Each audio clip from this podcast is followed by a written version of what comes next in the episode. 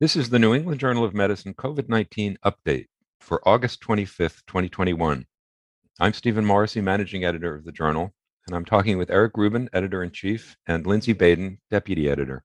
Eric and Lindsay, COVID 19 vaccines were in use for quite a while before we detected one of the serious adverse events associated with some of them the syndrome of venous thromboembolism with thrombocytopenia that's been seen in some recipients of at least two of the adenovirus based vaccines it's clearly been difficult to detect some of the problems that can arise even after hundreds of millions of doses of vaccine have been delivered. Why is it so difficult to assess safety? That's a good question, Steve. It's fairly easy to detect common side effects that occur shortly after vaccine administration.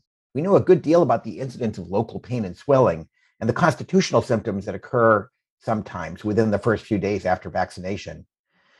We're even able to find less common problems, such as persistent lymphadenopathy and uncommon skin reactions, whose manifestations are somewhat delayed. Where it gets more difficult is when reactions are either rare or when the temporal relationship with vaccination isn't so clear. We've always had trouble with problems that occur at frequencies that would only rarely be seen in the original randomized controlled trials. Remember, those are performed to measure efficacy and early safety of vaccines.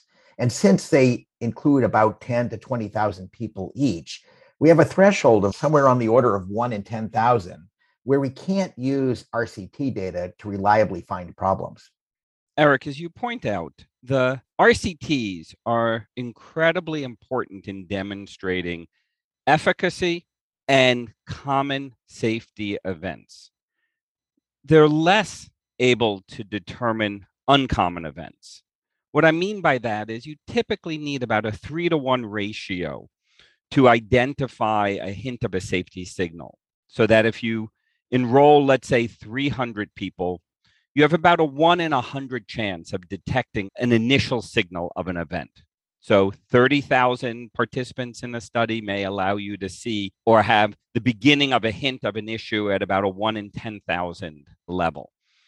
So for events that are one in a million, one in a hundred million, obviously this cannot be done in an RCT format and require vigorous surveillance systems when larger scale use is deployed, as we've seen with the deployment of the SARS CoV 2 vaccines. So, given all those issues, how can we detect rare problems associated with vaccines? Our first approach is to use passive surveillance systems to get some idea of what might occur after vaccination. In the US, one of the most widely cited systems is VAERS, the Vaccine Adverse Event Reporting System. This system allows vaccinated individuals or their healthcare providers to enter any unexpected issues that arise after vaccination into a database. Researchers can query the database to look for events that occur more frequently than expected. As you can imagine, though, this approach has significant flaws. First, the quality of the data entered varies significantly. Many events are likely never reported, while those that are reported may have incomplete information or simply might be diagnosed incorrectly. Using this database for research requires very labor intensive curation to try to distinguish what's real from what's not. More importantly, the database contains no controls.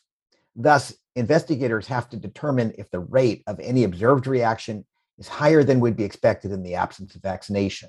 This is largely done by calculating the rate of any given syndrome in the general public and comparing it to the rate seen in the database. Unfortunately, in general, both of those numbers are difficult to determine. The database is always incomplete, so there are always an unknown number of missing cases. In addition, for most syndromes, we simply don't have very good numbers for the rates of occurrence over any specific time period. So there's a lot of guesswork involved, and we end up with very imprecise estimates of risk, often too crude to tell if there's any real association. Eric, what's implicit in these types of strategies are that those who choose to be vaccinated now versus later versus not to be vaccinated may not be the same types of individuals. Even if they are the same age, sex, gender, race, ethnicity, zip code, SES grouping. Therefore, it becomes very challenging to understand how best to compare vaccine recipients from those who have not received vaccination.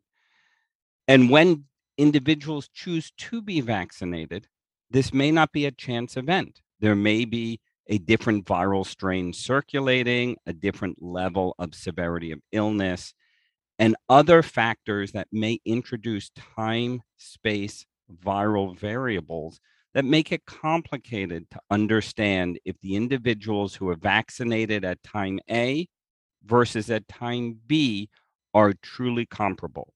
Having said this, these types of data are incredibly important to try and find important safety events and then to further understand if there are other factors that may be contributing to these events.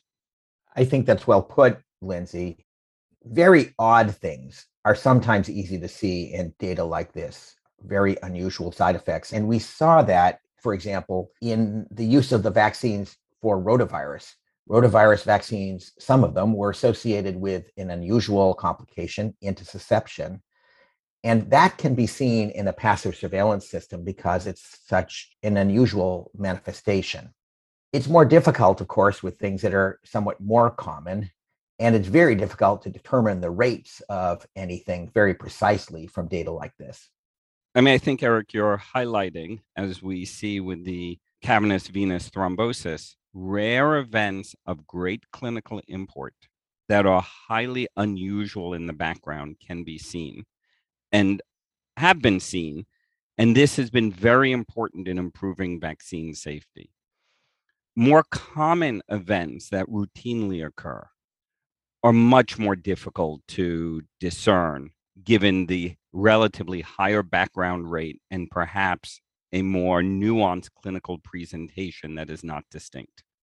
Looking beyond passive surveillance systems, Today, we published a study that used a different information source to try to look at vaccine safety. How did this study work? This trial used electronic health records from a large HMO in Israel to emulate a prospective trial. They included people who were eligible for vaccination, meaning they were at least 16 years old, and with no recent health events and no previous vaccination. On each day, running from late December, when vaccination with BNT 162b2 the Pfizer vaccine was started. And running until late May, the researchers matched an individual who was receiving the vaccine with someone who did not receive vaccine and had not been previously vaccinated. This allowed investigators to reuse study subjects. Those who served as controls one day could enter the vaccinated group on a future date when they received the vaccine.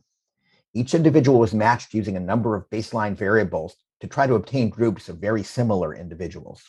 The investigators looked at a wide range of possible outcomes, including many syndromes that had been suggested by previous studies using various surveillance systems. They excluded common post vaccination events such as fever. They followed patients for 21 days after each dose of vaccine, a total of 42 days. Because of the time period, they didn't include syndromes that might present later, such as chronic autoimmune syndromes. They used diagnostic codes and any accompanying short text descriptions to measure outcomes. In addition, the investigators used a similar design to examine the same outcomes in individuals who developed COVID 19. This ultimately allowed them to compare the risk of infection with the risk of vaccination. Eric, I think that these types of analyses are very important to try to illuminate potential side effects. A real challenge are the number of things that one looks at because it could be any potential side effect. And that becomes a real issue in considering what may or may not be associated, given the large number of variables looked at. In addition, it's not random. So the background illness in the community being vaccinated earlier versus later, or the individuals choosing to be vaccinated earlier versus later, needs to be carefully weighed especially if higher risk communities are approached first because they're at higher risk for SARS CoV 2 complications. And these are factors that investigators, public health authorities are carefully trying to balance and control for, especially in this setting. It is very difficult, of course. In a trial design like this, number one, you can only look at presumed complications. So you're not looking for new things here the way the investigator set up the trial, they were testing to see if any of a list of potential side effects was associated. That makes sense because the group is not enormous. And so it's hard to find very rare things and it doesn't fit their study design. But in addition, it's crucially dependent on how good the matching is. I have to say, they did use a very large number of factors and made pretty precise matching, something that can be done when you have a very large database like this. This is an HMO that includes more than half of the people in Israel. Nevertheless, this is also not a perfect study design. So, given all those caveats, what did we learn from this study? So, as I said, this is a large group. The researchers used a total of more than 1.7 million people, though for each particular adverse event, the numbers were somewhat smaller because they excluded those who previously had the same diagnosis. To summarize the results, the researchers found a somewhat increased risk of a handful of syndromes myocarditis, lymphadenopathy, appendicitis, and herpes zoster infection. But that has to be balanced against the protective effect seen against a number of other syndromes. So we have to put this in context. To create that context, the researchers looked at patients who developed COVID 19 and their risk of developing the same outcomes. Among these individuals, there was a marked increase in myocarditis along with many other syndromes.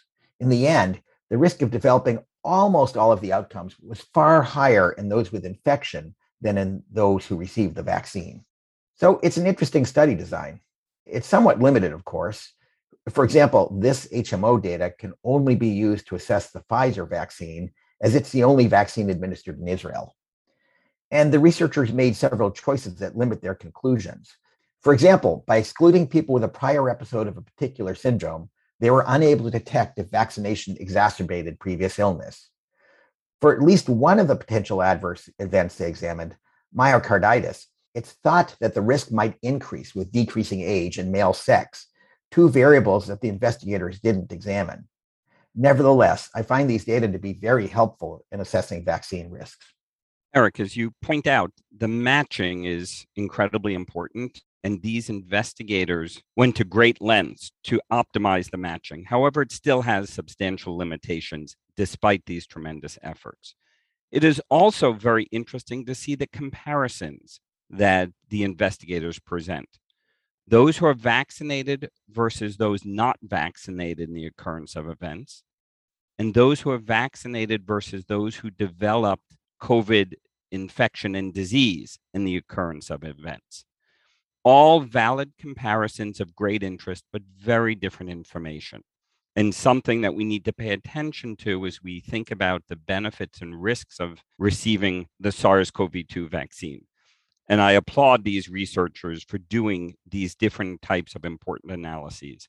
But it does make it very challenging for the community to understand where these data fit in.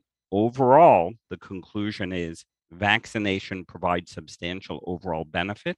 However, there are side effects that we need to pay attention to. Lindsay, I'd like to focus a little on one of the side effects that we already mentioned myocarditis. One of the problems with this particular issue is that it happens in young people, and the overwhelming majority of people who've been vaccinated are older. If it's true that myocarditis is occurring at reasonable frequencies in younger people, we may not be able to detect that until we have a little more information. For one thing, studies that focus on younger age groups, and for another, the ongoing RCTs occurring in children. I think it remains a problem, and it's hard to eliminate the concern of that issue without having a little more data. The challenge is always going to be a rare event requires a large number of individual studies to detect it. And so I think the ongoing studies in children are very important to establish the efficacy and to understand the safety in general and for common side effects but it will always be difficult in the RCT format to detect a one in a hundred thousand or one in a million event. And this has to be viewed in light of the severity of the illness that's being prevented.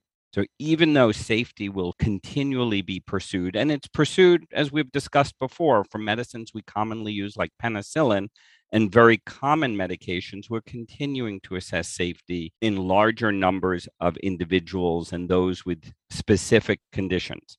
Same thing will be true for vaccination. We need to understand the overall safety and the overall benefit, and then have vigorous systems in place to detect uncommon events. and put that in context with the overall risk benefit to the individual and the community. One of the frustrating things, I think, for some clinicians is their inability to communicate some of this to patients. There have been hundreds of millions of people who've received vaccines, and yet we don't know what happens to someone with a particular constellation of comorbidities. Uh, we can't quote a specific risk for them. But I think the important message is the one that you just sent, which is for the vast majority of people right now, as far as we know, for all people who are eligible for vaccine, the risks of disease still vastly outweigh the risks of these adverse events. To emphasize that point, all we need to do is look at what's happening in some of our states in the southeastern US, as well as in other countries around the world, to understand the severity of this illness, especially the Delta variant and potentially other variants that may increase virulence and morbidity.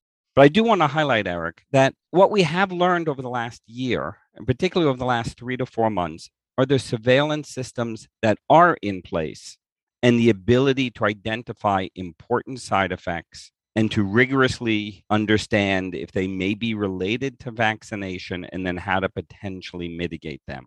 The regulatory agencies like the FDA, the public health agencies like the CDC, the VAERS system, and other passive surveillance systems have been able to identify very important side effects and how to mitigate them and to put them in perspective as to how common they are.